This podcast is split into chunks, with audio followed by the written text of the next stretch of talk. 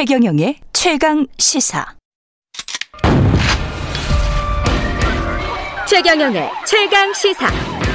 진실 탐사 K. 네, 뉴스 속 사건의 진실을 깊이 있게 파헤쳐보는 시간 진실 탐사 K입니다. 현근택 변호사 그리고 최단비 변호사님 나와 계십니다. 안녕하세요. 안녕하세요. 네, 안녕하세요. 예. 대장동 의혹은 유동규 전 성남도시개발공사 기획본부장 첫 공판이 내일이네요. 내일 11월 10일 열리는데 어, 정리를 좀 해볼까요? 일단. 네, 이 내일 열리기로 했고요. 지금 언론 보도에 따르면은 뭐 연기 신청을 했다 또 이런 보도도 아, 나오고? 있습니다. 예. 근데 이제 현재 유전 본부장이 받고 있는 혐의가 크게 두 가지인데요. 예. 처음에 받았던 혐의는 이제 뇌물 혐의죠. 이 뇌물 예. 혐의는 대장동 개발업체에게 3억 5천만 원을 받았다. 음. 그리고 두 번째는 화촌대유에게 편의를 받추고 700억을 받기로 했다. 음. 처음 이것으로 이제 기소가 됐고요. 예. 그 이후에 이제 추가 기소가 됐습니다. 이 추가 기소가 된 게 배임 혐의였고 이 배임 혐의는 화천대유 대주주인 김만배와의 공모를 해서 이 화천대유에게 이득을 이제 몰아주고 음. 성남도시개발공사에게 손해를 입혔다. 그리고 이 손해액이 651억 원 플러스 알파다. 이러한 혐의를 받고 있는 상황입니다. 예. 첫 공판하고 이러면 어떻게 사건의 진실이 이렇게 점차 밝혀지는 과정이겠죠? 예. 첫날은 간단히 끝납니다. 예. 혐의를 인정할 거냐 말 거냐. 음. 아, 인정하면은 빨리 끝나고요. 아, 인정 안? 하면은 이제 아. 증거를 하나하나 조사해야 돼서 예. 증인들도 불러야 되니까. 예. 근데 뭐 부인할 씨 같- 같은 경우는 부인할 것 혐의를 같아요. 부인할 것 같고. 예. 왜 그러냐면 예. 지금 최 변호사님 말씀처럼 예. 이 처음에 이제 3억 5천 이 부분도 사실 검찰이 왔다 갔다 했어요. 처음에는 위례 신도시 된 대가냐 이게 2013년 일이거든요. 그렇죠. 그 대장동이 본격화되기 전이에요. 예, 예. 대장동 그 위례 신도시라고 2015년 그랬죠. 되니까. 근데 이게 예. 나중에는 또 이것도 대장동 거 대가 관계다 이렇게 가- 약간 바뀌었고. 아, 그다음에 그렇군요. 아시는 것처럼 예. 이제 5억 부분도 뭐 음. 4억이 수표냐 현금이냐 왔다 갔다 했잖아요. 예. 음, 그다음에 이게 최종적으로는 또 남욱 정영학한테 갔단 말이죠 돈이. 예. 그러면 이게 뇌물로 준 거를 다시 뭐 빌려줬다는 얘기인데 예. 그것도 좀 상식적이지 않고 최종적으로는 지금 수표 아, 4억이라 검찰의 주장은 뇌물로 준 거를 다시 빌려줬다는 거예요? 그러니까 남욱한테? 김만배가 유동규 유동규 본부장한테 주 뇌물로 준 거를 예. 그걸 다시 이제 남욱이나 정영한테 유동규가 줬다는 얘기잖아요. 그 사무실에 있었으니까 그러니까. 남욱 변호사 예. 사무실에 있었으니까. 그게 과연 또 수표로 4억 뇌물 준다는 것도 좀 그렇고. 예. 그다음에 현금이냐 현금 사억이냐 수표 사억이냐 왔다 갔다 했거든요. 그러니까 당연히 제가 보기에는 어, 인정하기 쉽지 않을 것이고. 근데 이게 지금 제가 보기에는 많은 언론들이 이게 다 배임이 핵심이다 그러는데 저는 오히려 뇌물이 핵심인 것 같아요. 예. 왜냐하면 사적인 어떤 이해관계들 돈을 받아서 이렇게 설계를 했다. 어. 그래야 이게 범행의 성립이- 동기가 이제 되는 거거든요. 어. 예, 그렇게 본다 그러면 그 3억 5천이 뭐에 대한 대가냐? 대장동이냐, 위례냐? 그다음에 지금 5억도 과연 이 5억금도 올해 올해 받은 거예요. 어. 2021년에. 예. 이게 설계는 2015년에 됐잖아요. 예. 어, 그럼 이게 6년 후에 받은 건데 과연 그거에 대한 대가로 볼 수 있느냐? 음. 그게 있고 그다음에 이제 700억은 이제 약속이라 그랬는데 그렇죠. 음, 약속도 물론 뇌물이 됩니다만 예. 약속은 무죄가 되는 경우가 많아요. 왜냐하면 확실하게 약속해야 되거든요. 무슨 공증을 서든지 아니면 뭐 이렇게 서류가 있어야 쓰든지, 된다. 예. 물론 말로도 약속은 됩니다. 주겠다. 아. 근데 깨지는 경우가 많아요. 예. 실제로 돈이 오간 게 아니니까. 예. 그다음에 지금 뭐 35억 어디 투자했다는 것도 이게 또 뇌물인지 아닌지 문제에 대해서 만약에 뇌물이 안 되면 배임 부분도 쉽지 않거든요. 사적 아. 어떤 이해관계가 없는 걸로 봐서 저는 오히려 핵심은 뇌물이 아닌가 보고 이 부분은 뭐 제가 보기에 이동규 전 본부장도 부인할 수밖에 없을 걸로 보입니다. 뇌물이 안 되면 배임이 되기가 힘들다.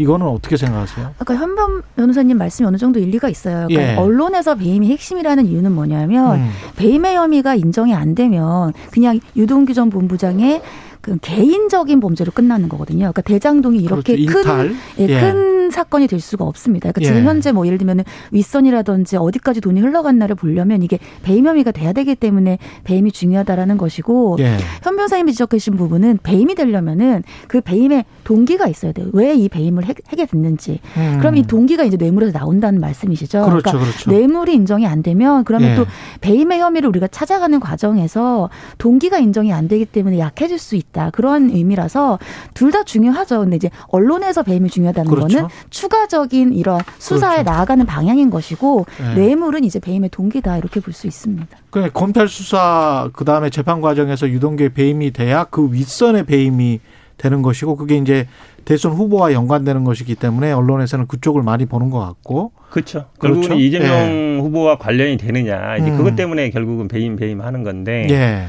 뭐 저도 뭐 수없이 말씀드립니다만 물론 황 그 전 사장이 공모 지침 본인 사인했어요. 예. 지금은 이제 기억 안 난다. 내 생각과 다르다. 뭐 음. 그냥 표지만 가리했다. 여러 가지 얘기하고 있죠. 예. 공모 지침 본인이 한 게 맞아요. 그러니까 일단은 배임이 수사가 들어가려면 그 황무성 전 사장이 먼저 대상이 돼야 돼요. 본인이 아, 사인했거든요. 그러네요. 그 공모 지침 사인은 기관장이니까 이재명 그 당시 시장은 거기에 결재권은 없어요. 결재는 도시공사 사장이 하는 거거든요.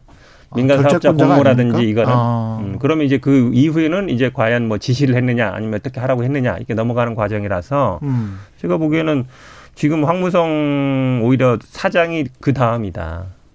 배임 문제가 되면 바로 이 아. 지사로 넘어가는 게 아니고 왜냐하면 또 배임이라는 거는 타인의 업무를 처리하는 자라야 되는데 예. 그 업- 이건 기본적으로 성남 도시공사의 업무예요. 아. 도시공사에서 사업자 공모하고 주주협약 맺고 이렇게 했거든요. 예. 그러니까 도시공사 사장 아니면 지금 유동규 본부장 이런 사람들이 배임이 돼야 그 다음에 이제 뭐, 뭐 이재명 지사가 그걸 지시했냐 안 했냐 이렇게 넘어가는 거죠. 천단비 변호사님은 뭐 덧붙이실 말씀 없고요. 그러니까 일단 관련해서. 말씀하신 것처럼 예. 관련되어 있는 게 있는데 왜 그러면 이재명 지가 윗선으로 얘기가 나오느냐. 예. 먼저 도- 성남도시개발공사 성남시가 별개의 법인인 건 맞습니다만 예. 이게 과연 100% 별개라고 볼 수 있느냐. 왜냐하면 출자를 하거든요. 예. 그리고 이제 성남도시개발의 정관에 따르면 음. 사업계획서나 사업을 집행을 할 때는 사전에 시장한테 보고를 하게 돼 있고 음. 또 사업에 민간 위탁을 하잖아요 이번에 민간 네. 위탁을 할 때에도 시장이 승인을 하도록 돼 있어요. 아. 그러니까 이러한 부분들이 시장이 몰랐을 리가 없다. 이제 이렇게 얘기를 하고 있는 것이고 그리고 예. 여러 가지 사업의 단계가 있는데 그 당시에 이 성남도계공동이 자체 보고서에서 보면은 다른 부분은 없는데 1단계에서 출자를 하는데 승인을 하는 데에 대해서는 이 성남 시장이 그 당시에 승인을 했다 이렇게 되어 있거든요. 예. 물론 그 뒤에 단계에서의 승인은 아직 나타난 바는 없습니다만 음. 그러면은 1단계의 승인이 있었고 추가적으로 정관해 보면은 이렇게 민간 위탁이나 사업 집행은 시장에 승인을 하도록 되어 있으면 그러면은 그 승인 라인은 있을 거라는 말이에요. 예. 그러면은 앞서서 이제 현 변호사님 말씀하신 것처럼 그 앞에의 뇌물이라든지 배임의 혐의와 아니면 고의가 고, 고리가 어디까지 갈 것이냐. 어. 이제 그 부분이 앞으로 이제 검찰에서 수사를 해야 되는 부분이죠. 그러네. 정확히 말씀하셨는데 예. 그러니까 결국은 돈 받은 게 없으면 음. 이 시장 이재명 시 저 그 당시 시장의 배임까지는 안 가요. 왜 그러냐면 아, 그분들은 동기가 있는 것이고 그렇죠. 돈을 돈이라는 사적인 왜냐하면 예. 개인적으로 돈을. 벌어야 되고 예. 그 돈을 주고받았단 말이죠. 예. 그래서 이제 배임이 되는 건데 말씀하신 것처럼 맞습니다. 다른 법인의 출자, 그러니까 이 특수목적 법인의 출자할 때는 승인 받게 돼 있는데 음. 그 승인은 혼자 하는 게 아니라 시의회 동의를 받은 다음에 그 다음에 시장이 승인하게 돼 있어요. 아. 만약에 이 출자 받은 거를 배임이라 그러면 시의회 의원들도 배임이 되는 것이기에요. 성립 안 되죠. 그러니까 지금 문제는 거구나. 그 출자 자체가 문제가 아니라 예. 민간 사업자 공모할 때 그거를 민간에 너무 과도한 이익이 돌아간 거 아니냐. 예, 그걸 예. 배임으로 하는 건데 예. 만약에 이게 지금 다 사후적인 판단이거든요. 그렇죠. 한마디로 얘기하면 어 그때 이만큼 민간이 가져올 수 있었는데 공익이 가져올 수 있는데 하면 겨- 어떤 결론에까지 이를 수 있냐면 민간이 가져가는 돈이 빵원이 돼야 배임이 안 될 수도 있어요. 아, 극단적으로 얘기하면. 아니, 왜 시장 경사에서 사후적으로 뭐, 지금 예. 판단해서 땅값이 뭐 1,500억 이상 될 수도 있고 분양값 나올 수 있고 다 이렇게 얘기하는 거거든요. 음. 그러면 공공이 더 가져왔었다는 얘기잖아요. 예. 더 가져왔다는 얘기인데 사실은 이 두 사업체가 있는데 돈을 어떻게 나눌 거냐 문제는 여러 가지 방법이 있어요. 고정이익으로 음. 가져갈지, 5대5로 할지, 아니면 7대3으로 할지 여러 가지 방법들이 있는 거거든요. 그 논의 과정 중에 있던 것인데 그거 자체를 만약에 배임이라 그런다 그래버리면 민간이 이익을 못 가져가게 만들어야 돼요. 공공 사업으로 하지 않는 한 배임이 될 수도 있다. 극단적으로 한다 그러면 저는 뭐 그런 논리도 성립할 수 있다고 봅니다. 예. 네.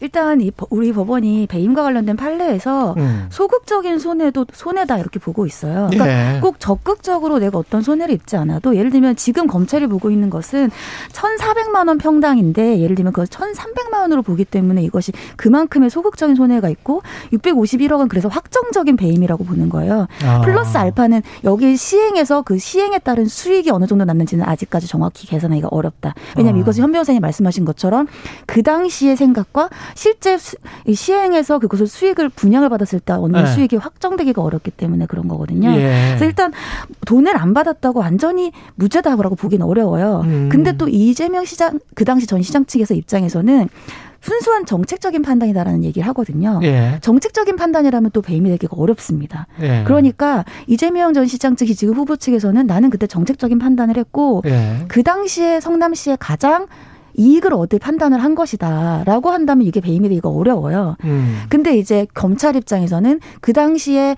판단했을 때는 무조건 확정적인 수익이 날 거라고 봤고 그 당시는 이제 판결 마지막 당이고 또 말씀드린 것처럼 그 당시에 재판을 받는 과정에서 이재명 그 당시의 시장도 이거는 전쟁이 나기 전까지는 이익이 이익이 나오는 것이고 나의 최대 치적이다라고 얘기를 했기 때문에 예. 일단 이익이 나는데 이익이 나는 데에서 왜 그러면 민간에게 이렇게 추가적인 이익을 주는 것이냐 음. 이 부분을 또 검찰은 보고 있는 겁니다. 결국은요. 제가 자꾸 결과론적이라고 얘기하는 게 이제 평당 1,300이 됐거나 1,400이 됐거나 1,500이 됐거나 이거는 당시에 그 사업 응모하는 사람들이 다 달랐어요. 그럴 수밖에 음. 없거든요. 현금 예. 플로를 할 때, 아, 이거는 평당 1,400이기 때문에 우리는 얼마 남는다. 예. 1,300이기 때문에 1,500이기 분양가. 때문에 다 예. 보는 거 있거든요. 예. 예측치예요. 근데 그렇죠. 지금 와서 보니까 그게 뭐 1,500, 1,600이 됐다. 예. 그럼 당시에 왜 1,400으로 고정해서 이익만 가져갔느냐 이렇게 얘기하는 거거든요. 음. 그게 어찌 보면 그게 1,400이 될 수도 있고 나중에 700이 될 수도 있고 지금 와서 보니까 땅값이 올라서 2,000이 됐다. 이 얘기를 하는 거랑 마찬가지예요. 그러면 네. 예를 들어 지금 당장 대장동에 아파트를 사도 되느냐 물어보는 거랑 똑같아요. 음. 아파트 그러면 예를 들어서 5년 후에 6년 후에 6년 후에 일이죠. 예. 지금 대장동 들어가서 만약에 아파트 사야 됩니까 말아야 됩니까 물어보면 사람들이 예. 다 못해요. 꼭지인 것 같기도 하고 아닌 것 같기도 하고. 근데 5년 후에 주고 보면 올랐어요 두 배로. 예. 어 그럼 왜 그때 당시 안 사라고 했냐? 왜 어. 지금 만약에 평당 뭐 3천이다 그러면 왜 3천만 원만 그때 줬냐라 한 얘기랑 같은 얘기예요. 그러니까 음. 1,400이냐 1,500이냐 1,300이냐는 당시의 예측치였다. 예. 그리고 지금 와서 보니까 많이 올랐으니까 그 차액만큼 배임이다. 라는 건 제가 보기에 성립하기 어렵다는 얘기예요. 음. 그 전현직 대변인 그저 대검의 대변인들에게 그 휴대폰 그 포렌식 해 가지고 그 포렌식한 자료를 공수처에 대검이 넘겼는데 이 감찰 수사는 아니고 대검에서 한 거는 이제 감찰인 것 같은데 이것도 어, 압수수색 영장이 꼭 있어야 됐던 겁니까? 그 감찰의 규정이 있습니다. 예. 감찰 규정에 이 디지털 포렌식과 관련된 규정이 있는데 음. 그 디지털 포렌식을 하려면 그 당시에 소유자, 그러니까 그 당시 소지하고 있던 사람이라든지 관련된 사람을 참관을 하도록 하고 있어요. 어. 근데 이게 이제 영장이랑 별개입니다. 그러니까 이는 예. 감찰 규정이고 이것은 기본적으로 우리가 디지털 포렌식을 할 때에는 이 안에 있는 내용들이 어, 제대로 이제 추출이 되는지를 봐야 되잖아요. 감찰 규정을 따랐느냐? 네, 근데 여기 그래서 절차 문제가 나오는 거예요. 예. 여기서는 이 내용을 아시지만 그 당시에 이제 감찰 3과장이 그 당시에 이제 서인선 대변인에게 공용 휴대전화를 제출해 달라 요구를 했습니다. 음. 근데 이 공용 휴대전화는 서인선 대변인이 쓰던 거지만 그 전 대변인, 전전 대변인, 즉 권순정 대변인까지 다 썼던 휴대전화예요. 어. 근데 이거를 포렌식하겠다라고 하면서 그러면 그러니까 서, 내 제출하는 서 대변인이 그러면 여기에 들어있는 내용인 권순정 대변인이나 이창수 대변인도 여기에 참여해야 되지 않느냐 포렌식 절차에 그랬더니 거부를 했다라는 겁니다. 그리고 그 그냥 일반 행 일반 행정 직원만 참여한 자리에서 포렌식을 했다 이렇게 음. 얘기를 하고 있고 또 여기에다가 이제 거- 이 이미 제출이라고 얘기하는데 이건 좀 보도가 내용이 다릅니다만 네. 서 대변인 서 대변인은 내가 이거를 이미 제출을 하려고 했던 게 예. 이미 제출하지 않으면 그것도 바로 감찰 대상이다라고 얘기를 해서 이미 제출했다는 거예요. 즉 어. 이미 제출의 형식이긴 하지만 예. 사실상 이미 제출이 아니다. 이 두 가지의 지금 포인트인 것이고 예. 가장 중요한 건 이제 말씀하셨지만 영장주의를 훼손하는 것이다는 얘기가 왜 나오냐면 예. 그 당시에 공수처에서는 이 고발 사주 관련된 재판을 그러니까 수사를 하고 있었는데 예. 손준성 검사에 대해서 체포영장 기각됐죠. 음. 구속영장 기각됐죠. 음. 영장이 계속해서 기각되니까 제대로 된 수사를 영장에 따라서 못 하는 거예요. 예. 그러니까 이 감찰을 이제 언론 보도에서 하청 감찰이라는 단어를 쓰더라고요. 얼 감찰을 시키고 그 예. 감찰의 결과를 일주일 만에 가져간 게 아니냐. 지금 아. 이러한 얘기가 나오는 겁니다. 대공과 공수처가 서로 뭔가 짜고 그러니까 보도 내용은 그런 내용들이 나오고 있습니다. 예. 이게 뭐 사실은 이제 공용이라는 건 개인 건 아니거든요. 예. 우리도 뭐 공공 뭐 회사에서 쓰는 폰이잖아요. 예. 소유권이 일단 검찰에게 있겠죠. 예. 물론 사용자가 지금 이제 여러 명 썼다는데 아마 다 뭐 초기 화는 시켰을 것 같은데 물론 사용자들이 참가하는 건 마- 참가하게 하는 건 맞나, 맞아요. 예. 그거는 이제 압수수색 같은 거 했을 때 이미 제출인 경우에는 좀 다르죠. 물론 말씀처럼 강제적으로 했다. 근데 대부분 민간인 검사도 이랬지만요. 개인들도 다 마찬가지예요. 이미 제출이라 하지만 거의 이거 안 하면 구속시킵니다. 이런 상황에서 하는 거거든요. 그러니까 그거는 뭐 큰 문제는 아닌 것 같고 예. 그 다음에 이제 공수처는 압수 영장 받아가지고 그걸 가져온 거거든요. 예. 미리 뭐 사주했다는 것보다는 이게 제가 보기에는 제가 보기에는 이 수사가 너무 늦어요. 결국은 이게 고발 사주와 관련된 건데 예. 이 고발 대장의 내용은 윤석열 부인 한동훈이 피해자잖아요. 그, 그 당시에 이게 윤석열과 한동훈, 한동훈과 권순현 대변인 사이에 여러 뭐 통화라든지 이런 게 있었다는 건 예전에 채널의 보고서도 이미 나왔단 말이죠. 음. 그러면 이 빨리 이걸 이제야 본다는 게 저는 이해가 잘 안 가요. 이 핸드폰을 아. 빨리 확보해 쓰고 그 자료를 봐야 되는데 그리고 공용폰이라 그러면 대검이 있는 거잖아요. 그렇죠. 그 이제야 이걸 하고 있다는 게 이게 벌써 몇 달 됐잖아요. 이 수사한 지가. 오히려 늦었다. 네, 제가 보기에 오히려 늦은 것 같아요. 절차상 사용자도 당연히 참가를 할 수, 뭐, 할 수 있는 것 같은데요. 물론, 어, 에, 절차에 그 참여라는 게 저도 보게 보면 그 내용을 보는 건 아니고, 이제 음. 포렌식 할 때 그 비밀번호 풀거나 아니면 요, 요, 그 중간에 뭐가 개입되지 않는다 이 정도거든요. 그 예. 내용까지 보는 건 아니라서. 근데 다 초기화했던 뭐 내용 없, 하나도 없다는 거잖아요. 그러니까 별 의미 없는 얘기 하는 근데 거 같아요. 그게 이제 아까 이제 한 변호사님 예. 대장동에서 계속 말씀하신 결과론적인 얘기인데 그건 예. 그게 문제가 있다고 생각을 해요. 절차가. 우리가 열어봤더니 예. 아무 문제 없었어. 그래서 통보 예. 안 했는데 그게 무슨 상관이야? 예. 그럼 절차는 결과를 열어봤을 때 아무 문제가 없으면 안 지켜도 되는 건가요? 어. 우리나라 형사소송법에서 혀- 절차를 구정하고 있는 이유는 어. 피의자 인권을 보호하기 위해서인데 별도의 독립적인 기관으로 만들어서까지도 새로 설치한 공수처가 그러한 절차를 무시하고 영장주의까지 훼손한다는 얘기까지 들으면서 음. 지금 여러 가지 언론 보도엔 이거 결국은 언론과의 대화를 보려는 것이 아니냐라는 얘기 의구심까지 들면서 왜 그 절차를 훼손합니까? 저는 제- 그런 부분들이 이해가 안 간다라고 생각을 하고 공수처는 뭐 절차 문제 없고요. 공수처는 압수영장을 받은 걸로 알고 있고 이게 대검이 결국은 그 사용자들 이미 제출도 문제는 없는 것 같은데 사용자들의 참여를 안 시켰냐 문제인데 예. 당연히 그 개인 폰이라면 참여를 해야 돼요. 음. 이거 공용 폰이거든요. 공용 폰이다. 자기 게 아니에요. 시간이 그럼 예를 들어서 있나요? 공용으로 쓰는 폰을 예를 들어서 그러면 앞에 열명뭐쭉 여러 사람 써왔을 거 아니에요. 예. 그 사람들 다 참여해야 돼요? 저는 그것도 좀 이상한 문제 같아요. 제가 미국 판례를 언급하는 걸 별로 안 좋아합니다. 우리나라 얘가 아니라서. 근데 예. 홍 변호사님이 처음에 이제 오셨을 때 명예훼손 예. 그 원희룡 지사 얘기할 때 예. 언급 미국 판례 하셔서 하는데 최근에 미국 판례는요 공용폰이라도 컴퓨터 휴대전화는 다르다고 보고 있어요. 음. 최근에 대법원의 판결입니다. 그래서 휴대전화는 단순히 공용만 있는 것이 아니라 프라이버시와 혼용되어 있다. 음. 그래서 프라이버시가 침해되지 않을 거라는 기대 이익이 없는 한 이 것은 더- 뭐 공용폰이라 하더라도 엄격한 절차를 거쳐야 된다라고 되어 있어요. 알겠습니다. 여기까지 하겠습니다. 오늘 말씀 감사합니다. 지금까지 진실탐사K 현근택 변호사 최단비 변호사였습니다. 고맙습니다. 감사합니다. 네, 예. KBS 1라디오 최경령의 최강시사 듣고 계신 지금 시각은 8시 47분입니다.